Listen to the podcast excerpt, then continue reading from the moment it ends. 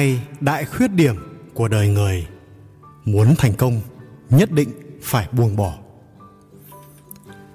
Đây chính là hai quan điểm nhận định của tăng quốc phiên, nhân vật nổi tiếng trong lịch sử, cũng là điều mà chúng ta thường hay mắc phải.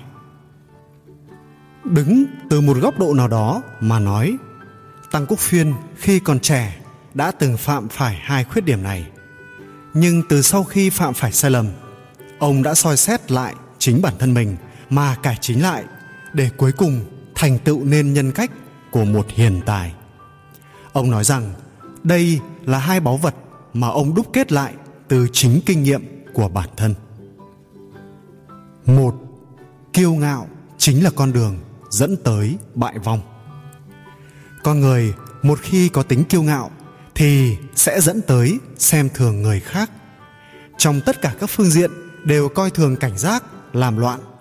Vì thế thất bại cũng là điều tất yếu. Kiêu ngạo cũng chính là con đường tự tìm đến thất bại do chính mình mở lối.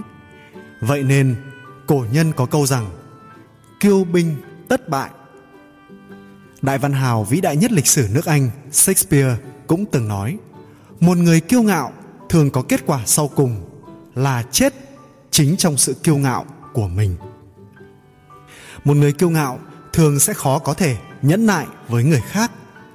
Người này cũng bởi vậy mà sẽ không thể có được mối quan hệ tốt với xã hội. Vương dương minh, nhà tư tưởng xuất sắc thời minh, cũng từng nói, cố vi tử nhi ngạo, tất bất năng hiếu. Vi đệ nhi ngạo, tất bất năng đệ. Ý rằng, một người kiêu ngạo, tự phụ sẽ chẳng thể có được mối quan hệ tốt đẹp nào trong xã hội. Thậm chí những người này, ngay cả trong mối quan hệ gia đình, cha mẹ, anh em cũng không thể hòa ái. Trong tam quốc diễn nghĩa, thất bại của quan vũ, tất thảy đều do tính kiêu ngạo của mình mà gây ra. Quan vũ là một mạnh tướng thiện chiến, có dũng, có mưu, một mình đơn thủ độc đấu, chém chết hoa hùng, qua năm ải chém sáu tướng. Có thể thấy quan vũ là người dũng mãnh phi thường. Nhưng quan vũ cũng chỉ vì cái tính tự cao tự đại của mình mà dẫn tới chết không toàn thây.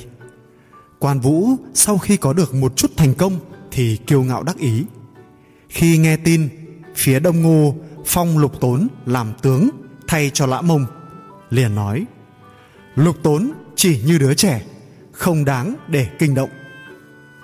Ngược lại, lục tốn thân vốn là một người đa mưu, túc trí. Khi lên làm tướng, lại viết thư, dâng lễ, lấy lòng quan vũ. Quan vũ càng đắc ý, ngạo mạn. Đối với lời can gián của người khác thì coi khinh, không nghe vào tai.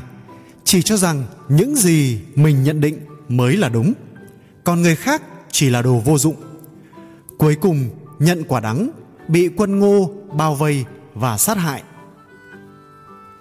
đại khuyết điểm thứ hai, đa ngôn nói nhiều, là khởi nguồn của mọi rắc rối. Tăng quốc phiên đối với vấn đề giới đa ngôn, tức kiêng kỵ nói nhiều, là do liên quan đến một chuyện khi ông mới vào viện hàn lâm. Khi ấy, tâm trạng còn đang đắc ý.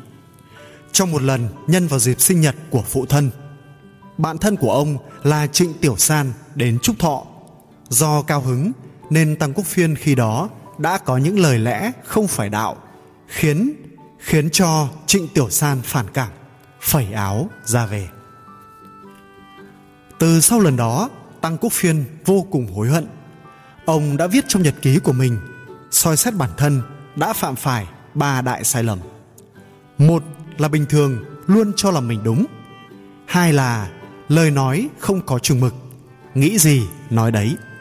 Ba là rõ ràng biết mình nói sai mà vẫn còn tranh đấu hơn thua với người khác.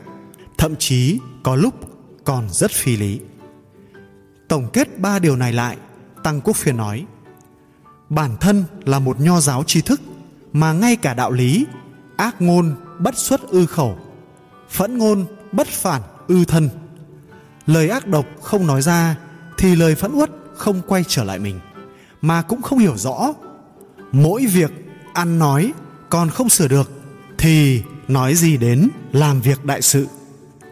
Tăng quốc phiên cả một đời thực hành nghiêm ngặt giới đa ngôn. Ông không chỉ thường tự phê bình bản thân, mà mỗi ngày còn tự kiểm điểm xem trong ngày có lời nào thất lễ hay không.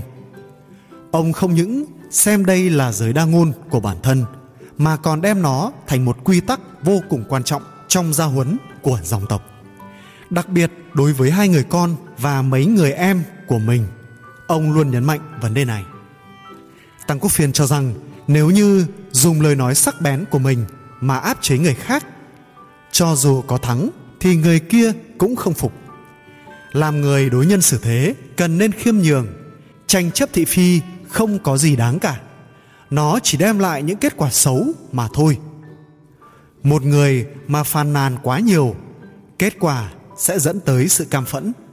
Sống ở đời thì không thể oán trời vô cớ, trời sẽ trách phạt. Giận người không có lý do, người sẽ không phục. Sống phiền muộn, hại người, hại mình.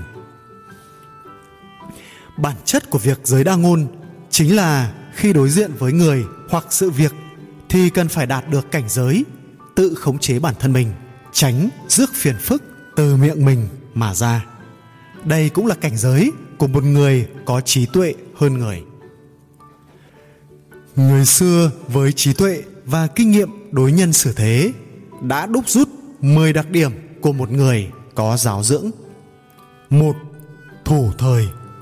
Bất luận là hội họp, hẹn hò thì người có giáo dưỡng không khi nào đến muộn.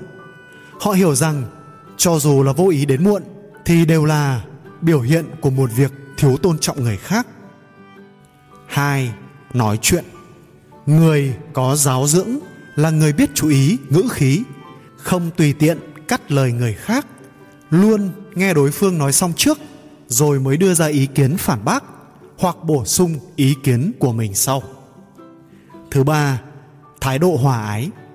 Trong khi nói chuyện với người khác, luôn nhìn vào mắt đối phương, duy trì thái độ chú ý lắng nghe, không lơ đãng đi nơi khác như dở sách, xem đồ, nghịch điện thoại. Tất cả đều tập trung vào cuộc nói chuyện. Thứ tư, ngữ khí thích hợp. Không nói to, nói lớn. Tiếp xúc với người khác phải có tâm bình, khí hòa, lấy lý phục người. Làm được như vậy sẽ luôn nhận được kết quả thỏa mãn. Ăn to nói lớn đôi khi không những không thể đạt được mục đích tốt đẹp mà còn ảnh hưởng tới những người xung quanh, khiến cho mọi người thêm khó chịu. Thứ năm, chú ý kỹ xảo giao tiếp. Tôn trọng quan điểm và cách nhìn của người khác, cho dù bản thân không hoàn toàn đồng ý hay đồng thuận thì cũng không nên chỉ trích trước mặt họ. Dùng kiến thức, trí tuệ mà phân tích cho đối phương hiểu ra đạo lý. Thứ sáu, không tự kiêu. Khi nói chuyện với người khác thì không nên cường điệu ưu điểm của bản thân, cũng không nên thể hiện chỗ ưu việt của mình để rồi xem nhẹ người khác. Thứ bảy, thủ tín. Cho dù gặp bất kỳ khó khăn gì thì cũng không được nuốt lời. Lời đã nói ra thì phải tận lực đi làm để hoàn thành tốt nhất lời nói của mình. Thứ tám, quan tâm tới người khác. Đối với phụ nữ, trẻ em và người già thì trong bất kỳ hoàn cảnh nào cũng thể hiện sự quan tâm tới họ một cách chu đáo nhất. Thứ chín, độ lượng. Những người có giáo dưỡng, họ trong đối nhân xử thế thì không vì chút chuyện nhỏ mà gây bất đồng ý kiến với mọi người. Hơn nữa, cần rộng lượng đối đãi với mọi người. Thứ 10. Giàu nhưng đồng cảm. Khi gặp người khó khăn, tận lực đồng cảm giúp đỡ. Đây mới thể hiện một tấm lòng thực sự bao dung rộng lớn.